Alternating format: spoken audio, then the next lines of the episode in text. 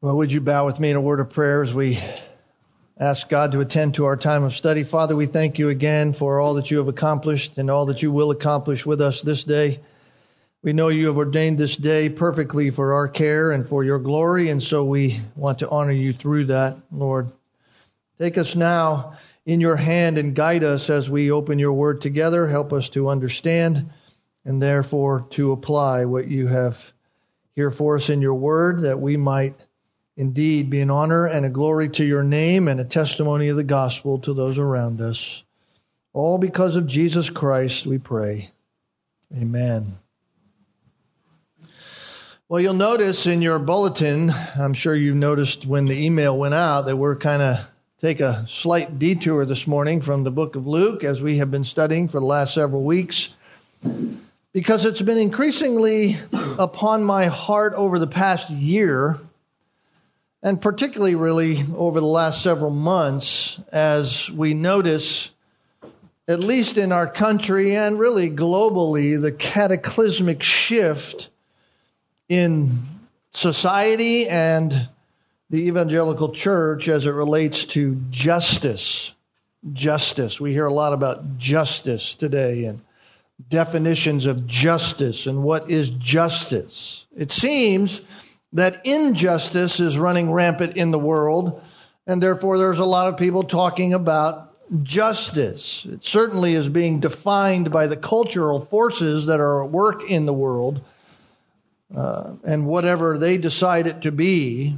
In fact, those with the loudest voices, those with the greatest crowds, if you will, are defining justice by actually carrying out injustice upon all who might disagree with their definition of justice. And it's even infiltrated, unfortunately, the church. And the true Christian needs to be prepared for the onslaught. You and I, as Christians, you and I who profess to know the Lord Jesus Christ as our Savior, need to be ready for the onslaught of injustice as they say in our vernacular, it is coming to a gathering place near you.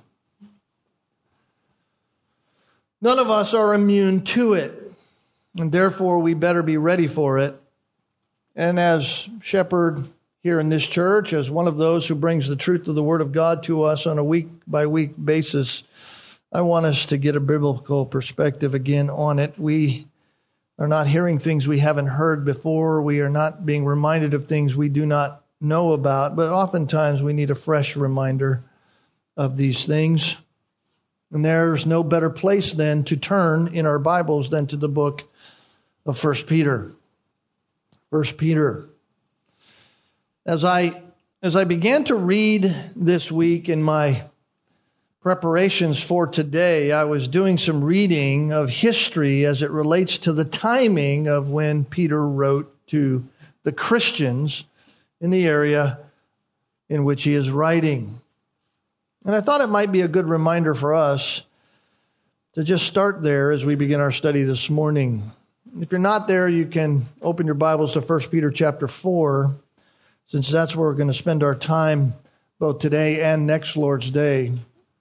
But I want to start by reminding us of some history.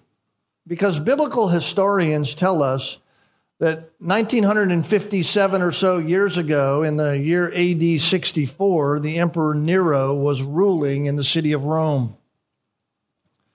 And on July 19th of that year, a fire broke out near the place where public gatherings took place in Rome. The place was known as Circus Maximus. I'm sure you've heard that term. It was known for that because the place where they did all these gladiator issues and all those kinds of things that were popular in the nation and rulership of Rome. But the fire broke out near there because the city was designed with very narrow streets in ancient Rome and it was constructed mostly of wood. And so the buildings ignited very quickly. As you could well imagine, the fire spread rather, rather rapidly and it burned in the city for three days. And it consumed a great amount of the buildings in ancient Rome. And those who were living in Rome at the time believed that it was Nero that set the fire. Why? Because Nero had an unquenchable personal drive to have a city built after his liking. And at the time in Rome, Rome was not after his liking, even though he was the ruler in Roman society. And so rumors began to spread that during the fire that he had given orders to soldiers to stop anyone who might try to douse the flames. Well, consequently, after the fire had burned out, Nero was under pretty heavy public suspicion. And the city was, in fact, rebuilt according to the plans of Nero, and instead of wood, they used stone. But for years after, the finger of suspicion still pointed directly at Nero. The destruction of the city had devastated the Roman people. The economy was in a shambles. The resentment was enormous. And so Nero, needing to divert attention away from himself, like all politicians do, he needed to use a scapegoat. And so Nero began to point the finger and blame unjustly at the Christian. Why the Christians? Because they were, as one author said, they were the unpopular, quote, haters of the human race, unquote. They were disliked for their stand against immorality. They were disliked for their stand against the idolatry of the day in which they lived. And those who publicly confessed their Christianity were quickly sentenced to death. Their executions became the newest form of popular entertainment. In fact, in fact, Nero would open the gardens of the palace and light the walkways and the paths for his gatherings by those who were on fire. According to the historian Tacitus, who lived during the time, he said some of the Christians were crucified, some were sewn into animal skins and then hunted down by ravenous dogs. Some were covered with tar and then set fire to serve as living torches when night fell upon Nero's parties. Well, the initial hatred of Christians eventually turned into fixed policy. It became law. It became the policy of the land. And under the regimes of succeeding emperors that followed Nero, the persecution for Christians went on for years to come. In fact, H.B. Workman in his book, Persecution in the Early Church, says this quote, For 200 years, from Nero on, the leaders among the Christians were branded as anarchists and virtual atheists, and they were hated accordingly. To become a Christian meant the great renunciation, the joining of a despised and persecuted sect, the swimming against the tide of popular prejudice, the coming under the ban of the empire, the possibility at any moment of imprisonment and death under most fearful forms. The mere profession of Christianity was itself a crime. You couldn't even say you were a Christian, not publicly.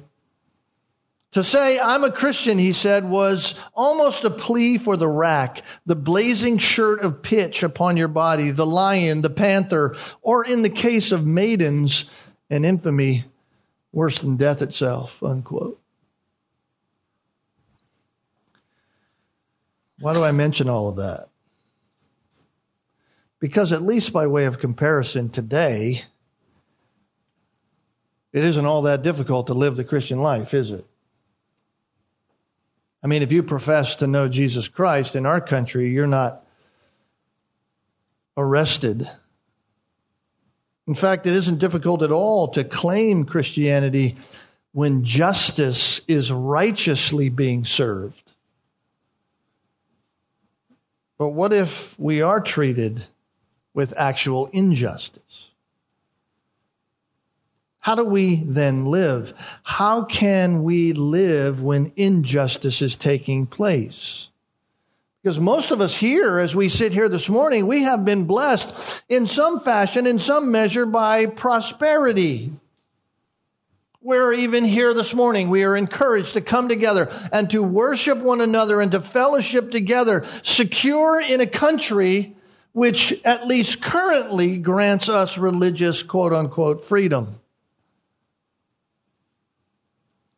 But even today, we find it relatively easy to maintain some at least visible degree of spiritual integrity. It's rather easy to be a Christian, even outwardly, in our world, or at least in this country. But what would we do if all of those things suddenly were taken away? What if our religious freedom was taken from us by law? By law by a law that the government puts upon us or that the God that we serve allows over us. What happens if our relative prosperity is threatened?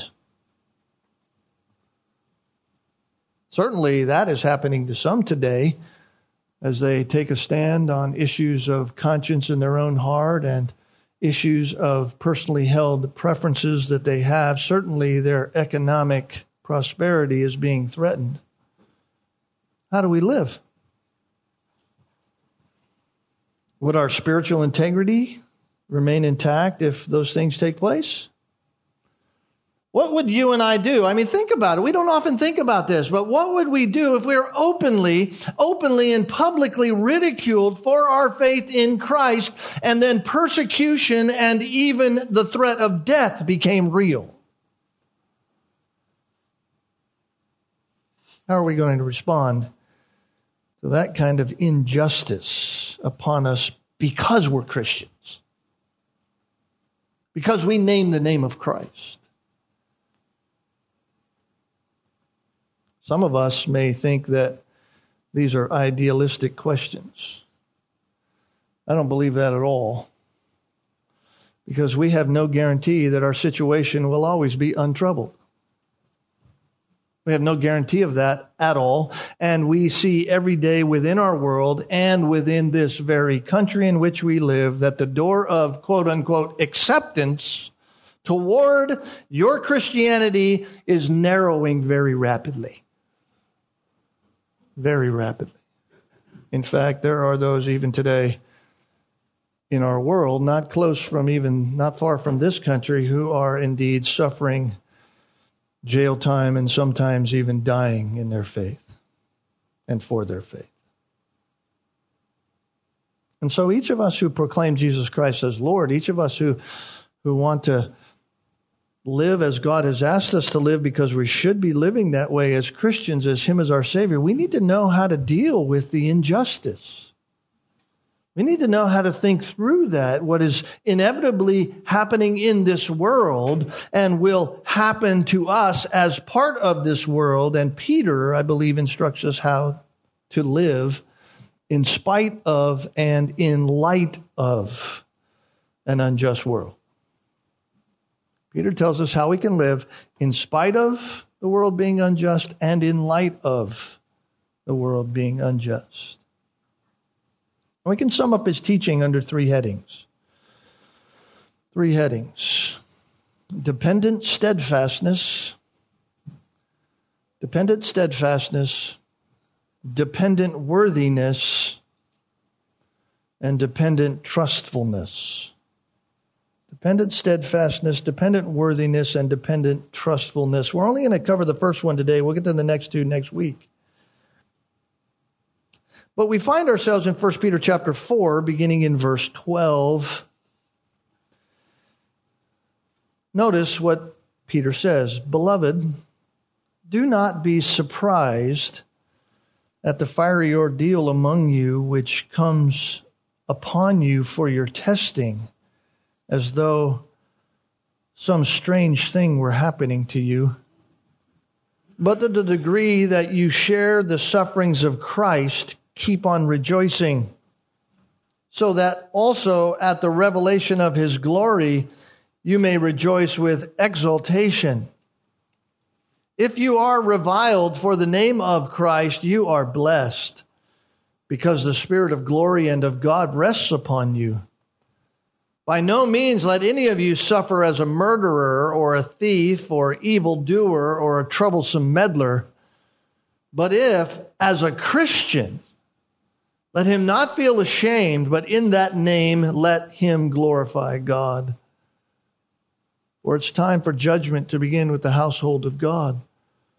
And if it begins with us first, what will be the outcome for those who do not obey the gospel of God? And if it is with difficulty that the righteous is saved, what will be of the godless man and the sinner? Therefore, let those who suffer according to the will of God entrust their souls to the faithful Creator in doing what is right. Peter's not mincing words. Peter is preparing the Christians to whom he is writing in Asia Minor for the coming persecution. Right? What most historians believe to be the time of Nero's reign. Peter is writing just prior to that, if the history is accurate in the timeline. And Peter wants them to know the good news that will help them in bad times the good news that will help them in bad times. And so Peter lists three attitudes of the mind, three attitudes and outflowing of the heart, which are able, which should characterize our lives as we are called upon by God to suffer unjustly for our faith. The first attitude is what I've entitled dependent steadfastness dependent steadfastness. It's it's really encompasses the the flow of what Peter is saying here in verses 12 through 14. Beloved, do not be surprised at the fiery ordeal among you, which comes upon you for your testing as though some strange thing were happening to you. But to the degree that you share the sufferings of Christ, keep on rejoicing so that also at the revelation of his glory you may rejoice with exultation. So if you're reviled for the name of Christ, you are blessed because the Spirit of glory and of God rests upon you. This is the attitude of dependent steadfastness. The attitude and therefore then the action, how it's carried out of steadfastness is essential for us if we're going to have victory against injustice put upon us in a hostile world. Steadfastness means simply this resoluteness. Resoluteness. Or, or the persistence and dedication to continue. Persistence and dedication to continue. In other words, the determination to remain. That's steadfastness. This, beloved, is crucial if and when we are in the midst of and looking down the barrel of impending injustice because of our faith. It's crucial. If we are not resolute in the truth, if we are not determined to remain, if we are not set in our dedication and determination to remain faithful, when some kind of injustice comes our way, we'll be easily tempted to respond with the opposite attitude and the opposite action, and that simply is infidelity and betrayal. I'm sure all of us can recall times when we need, in the past, we have a need to remain steadfast. Someone is challenging us, someone is coming up against us because we are Christians. We had a need to stand fast. Some testing was coming our way, a challenge into our life. And rather than stand strong in faith during that testing time, we responded with infidelity. Maybe even through our silence, we denied even knowing Christ. Maybe someone was challenging our Christianity and we were in a group and we just sat there and said, Look, don't look at me, don't notice me, I'm not here. I love the fact that Peter's writing this because Peter knew that. Peter knew what that felt like.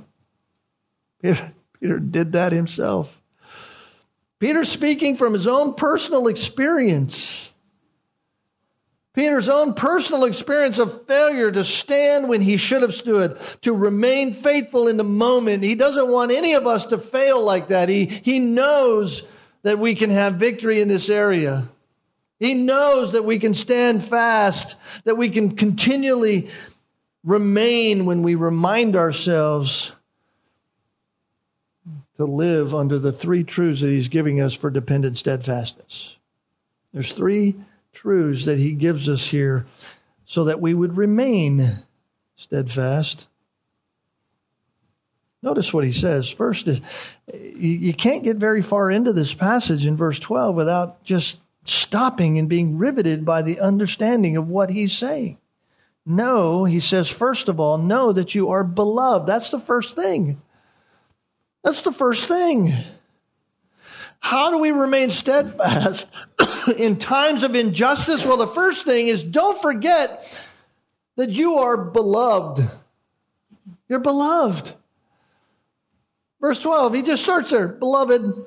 Right? It's so simple that we forget it so often. I, I, I, wonder sometimes if we truly realize that God loves us with an undying love. An unfading love. A love that does not change based upon circumstance. Even when unjust things are happening to us, God is loving us to the max.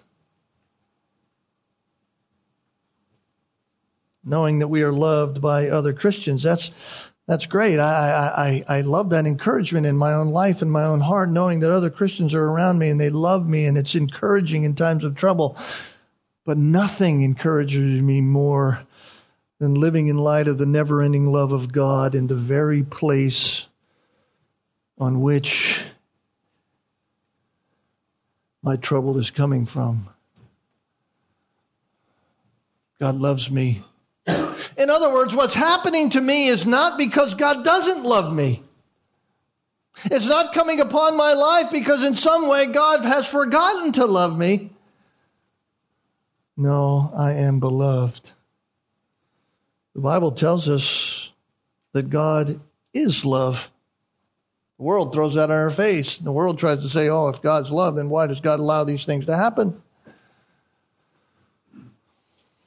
God only does what is right. Why? Because He is God. He cannot do anything that would be unrighteous. And for those to whom He, he loves, He always does what is right. He only does and only allows what is best for His children. Mark that down, write that down, put it in a, on a card, tie it around your ankle, wherever you can see it every day. No matter what is happening to me this day, does not diminish the fact that God is doing and allowing what is best for me out of His love. Do we believe that truly? Do we believe that? In other words, when circumstances of life present a different, a different picture, when, when the circumstances of life seem to be saying something different, when, as Peter put it at the beginning of chapter 4, when the fiery trial that we're in doesn't seem to be what we'd want, doesn't suggest to our trembling spirit, hey, this is the love of God. Rather, we're tempted to run and hide and think God has forgotten me. The place where victory begins is knowing that we are truly beloved by the Father who is in heaven. No matter, no matter the hatred, that God has allowed through an unjust system to be upon us. No matter. God is still loving us with an everlasting love. That is simply to say, we can be assured, beloved, that what John 13, verse 1 says is right. That Christ, having loved his own which were in the world, he loved them to the end. Right? Jesus loves us to the end. Can somebody please tell me when the end of eternity is? There is none, right? He loves us forever. Injustice can tempt us, beloved, to doubt God's love. Just think about it. If someone like Nero came and took our loved ones, or even came and took us and covered us in pitch in order to use us as a human candle at their unjust, ungodly party, would we doubt the love of God for us? Would we desire, like Job's wife said to him, just curse God and die?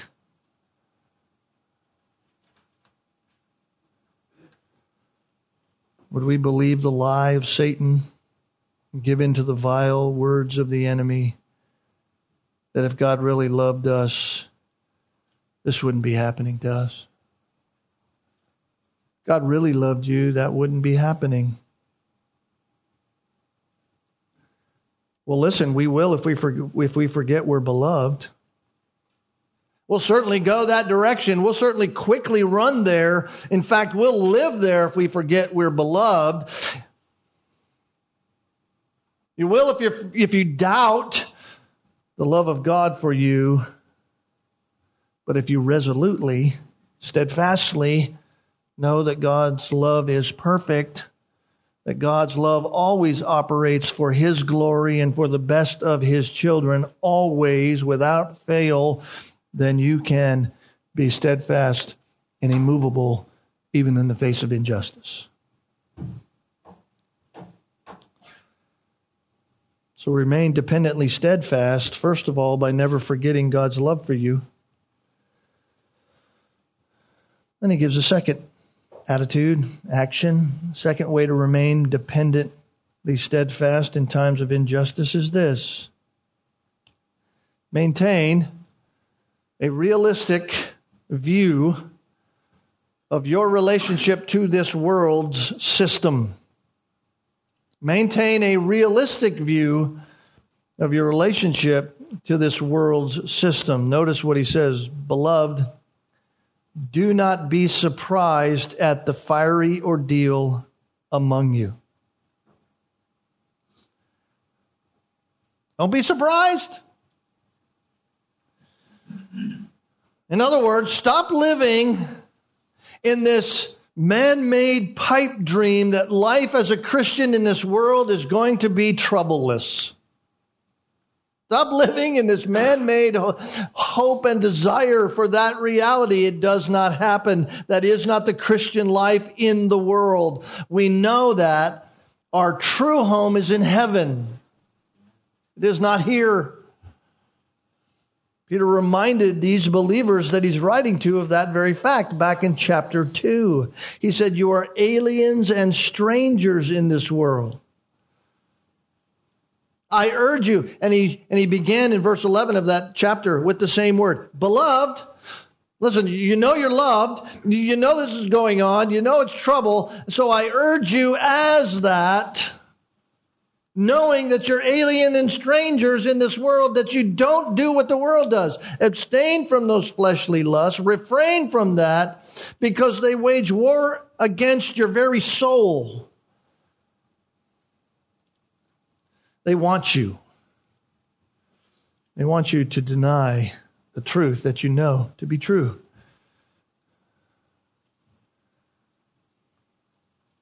Christian life is not going to be some prim, primrose path to for you and I to blissfully skip our way into glory. In other words, it shouldn't shock us when life is filled with pain. It should not shock us when difficulty and even injustice happens. In fact, just the opposite should take place in our thoughts. Why? Because we are prepared for it and we expect it to take place. Don't be surprised. We've been warned, by the way, as Christians, we've been warned by our Savior, the one we follow. We've been warned by Jesus Christ, and we know that these things will take place in this world. We know that. And therefore, because Jesus has told us and because Jesus endured the very same, we can mentally and therefore spiritually prepare ourselves to meet those challenges. We don't have to just say, I can't do it. We all know from infancy of the church in the first century, in fact, all the way down through the Middle Ages, the Dark Ages, even to our present day, Christians true believers have lived with the bitter hatred and persecution of themselves at the hands of other godless people. It's just reality. It's reality we don't like to look at. It's reality we don't like to think about. It's reality we'd like to have somewhere else. But the reality is, it's not to be a surprise when it comes to us. It's for your testing, Peter says. It's not strange. It's not out of the ordinary. It isn't something that God doesn't know about. Throughout the ages, the wicked have mercilessly tortured followers of Jesus Christ.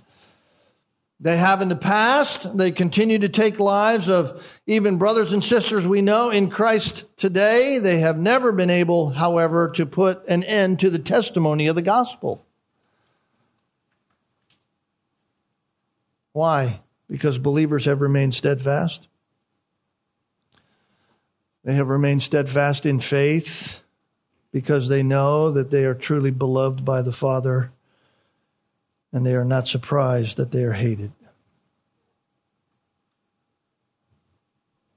And then Paul gives a, or Peter gives a third principle. It's this if we're going to remain steadfast in our faith in, in unjust times, persecution comes. And we have to learn to rejoice because of it. that seems rather oxymoronic, doesn't it? We have to learn to rejoice because of it. Notice what he says, but to the degree, verse 13, that you share the sufferings of Christ, keep on rejoicing, so that also at the revelation of his glory you may rejoice with exultation. Isn't it interesting that the Apostle Peter exhorts us to not be surprised that persecution will come, and then he tells us that we should rejoice when it does come? In fact, he's just not saying that we are to give some flippant shout of joy and thanks because the difficulty it's come our way and we do it with some mocking words. Okay, thanks, Lord. Thanks for this. That's not what Peter's saying. Peter is saying that we are to be visibly glad. oh man, I'll tell you what, I'm such a failure at this.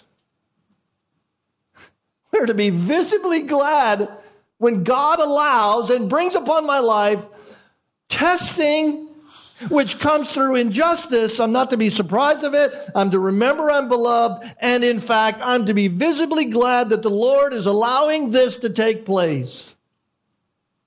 Raise your hand if that's you.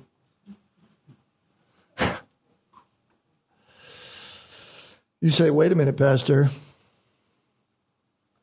What you're saying isn't really realistic. It's not realistic at all. I can see that I that I'm loved by God. Okay, I get that. I understand that. I, I can see, I understand that I should expect suffering to take place in life. I, I get that. I live in a world that, that hates Christ. Okay, I understand that. I have an intellectual understanding. It's it, it's in me. Okay, I'm I'm buying all that. But what I hear you saying is that I need to be happy about it. Rejoice? Come on. You can't be serious. I am. Because God is serious.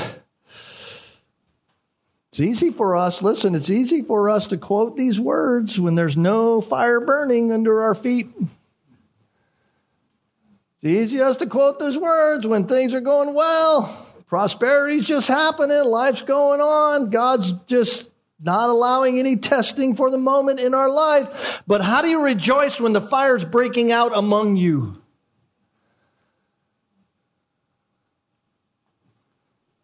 How can we as believers practically carry that out?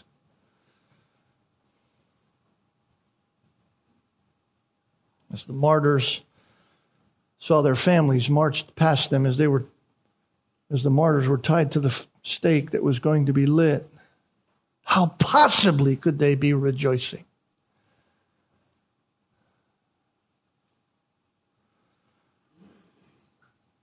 Let me give us three quick thoughts for cultivating that joy in, our, in the midst of our suffering. Just three quick thoughts. One, recognize that we are fellow partakers with Christ. Recognize we're fellow partakers with Christ. Peter says, to the degree that you share the sufferings of Christ, keep on rejoicing. Do you see? It's not, it's not that, hey, this is awesome, we get to suffer, but this is what Christ went through. Is exactly the same things that Christ went through. When we suffer for our faith, we have something in common with Christ, our Lord. When we suffer for our faith, that's what he's saying. Jesus Christ endured earthly sufferings at the hands of sinners. Why? Because he was without sin. Right? They hated him. He is perfect. He, he did nothing wrong. Every time they saw him was a challenge to their sinfulness. I mean, everything he said, everything he did, the way he lived, it was all a challenge to sinfulness. They hated him. It was always a spotlight on their life. And in the same way, when we suffer at the hands of a sinful world, we should count it a privilege to share in the same kind of sufferings that he experienced if we suffer like he did because of our faith. We're living righteously for Christ. Don't you love the final words of Stephen in the book of Acts? When he was suffering for his faith at the hands of the angry mob in Acts chapter 7. And by the way, Saul was standing right there giving hearty approval. We'll hear a little bit about that tonight. What did Stephen say? Lord, don't hold this sin against them. Stephen was rejoicing in the suffering that God was allowing in his life by simply saying, Lord, as you have had compassion on me, have compassion on them. Listen, only those who count it a privilege to suffer with Christ could utter those kind of words. We may suffer a pain of severe intensity at the hands of sinful men.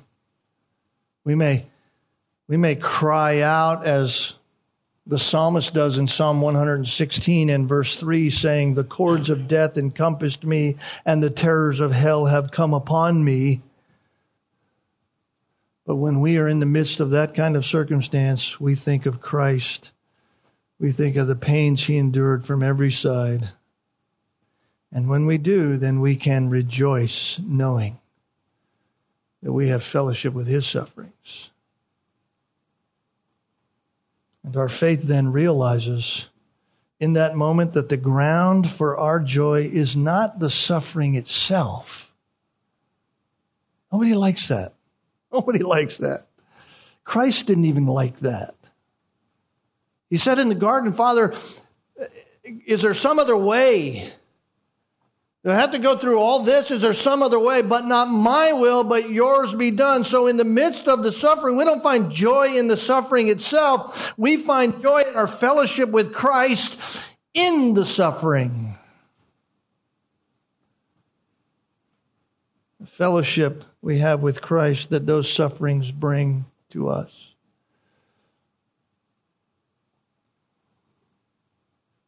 Secondly, the second thought for cultivating this unfathomable, it seems, joy that we are to have is to realize that we have a future hope. We have a future hope.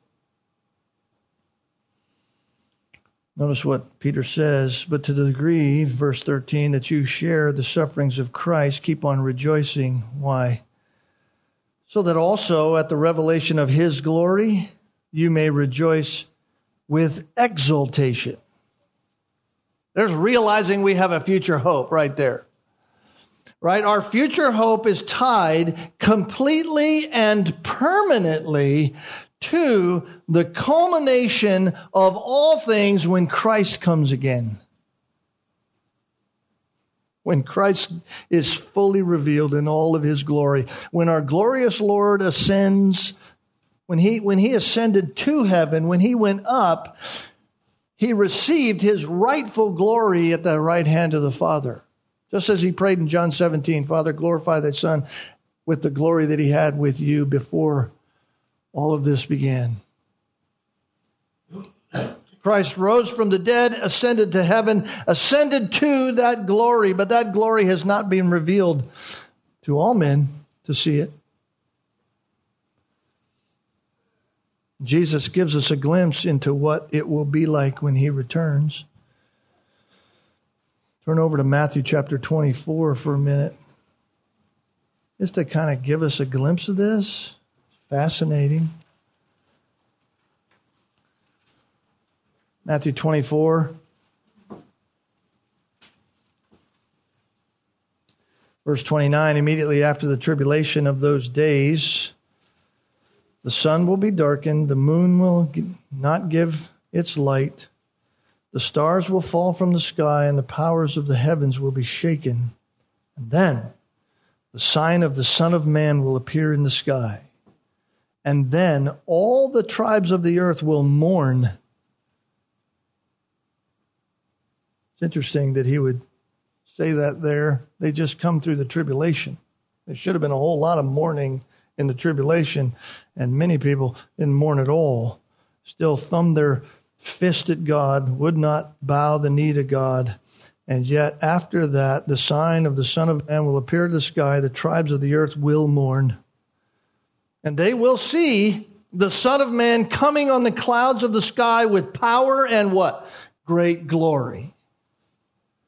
All men will see his glory. It's coming. There is coming a day, and he will send forth his angels with a great trumpet, and they will gather together his elect from the four winds and from the ends of the sky to the other. There will be this great day when Jesus comes and his glory will be revealed, and all people everywhere who do not know Christ, they will mourn it will be a glorious return.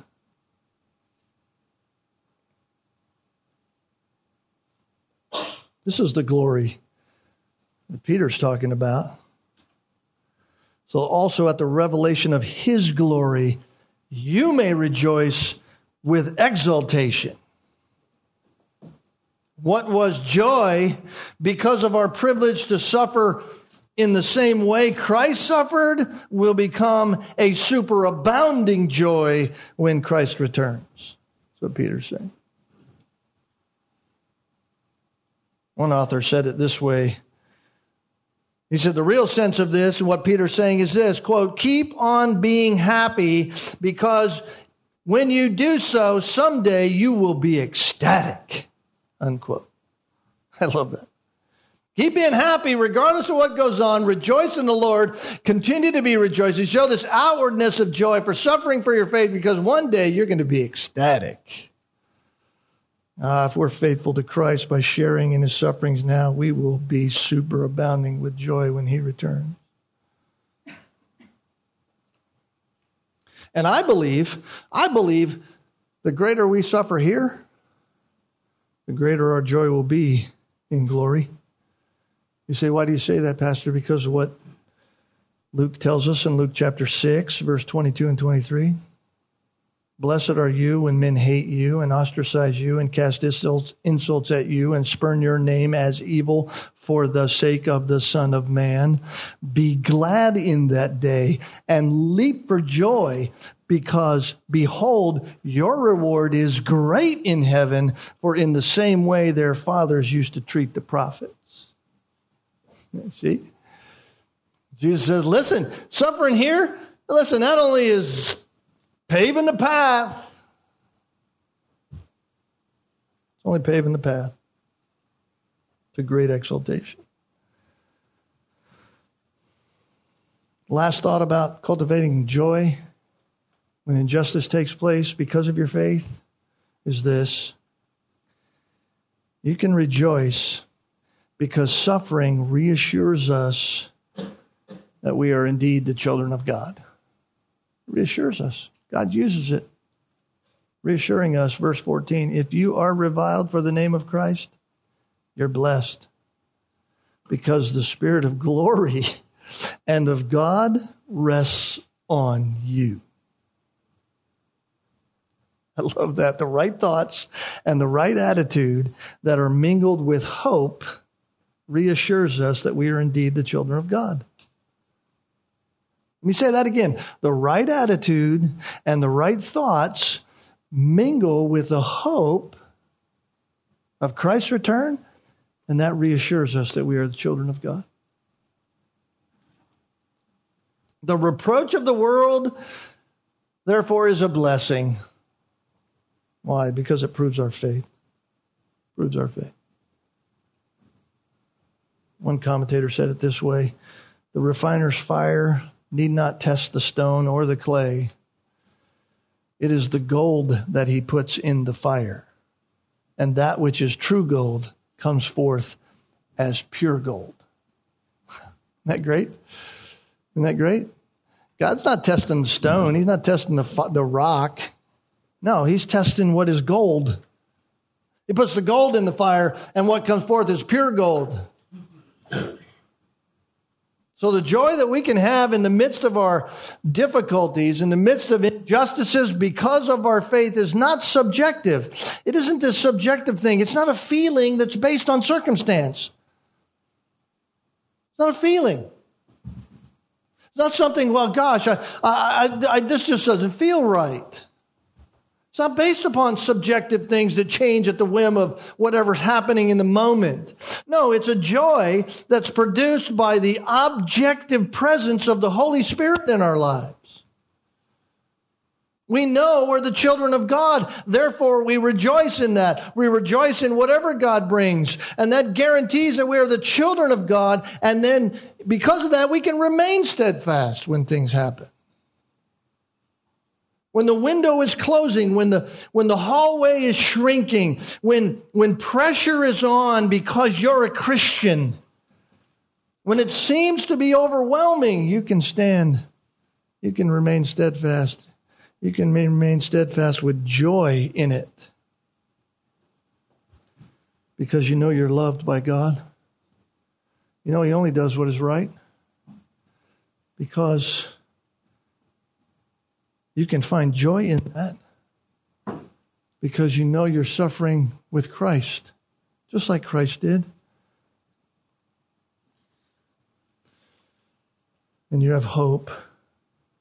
You have hope. It's assurance of your faith. The only way that you and I can face any of that at the hands of evil men and endure it even to the point of death, is through the empowering of the Holy Spirit. Only way.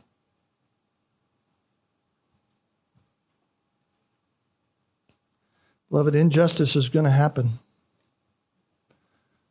It's going to happen. It's going to come at us. Down through the ages, it has happened. It's going to happen again.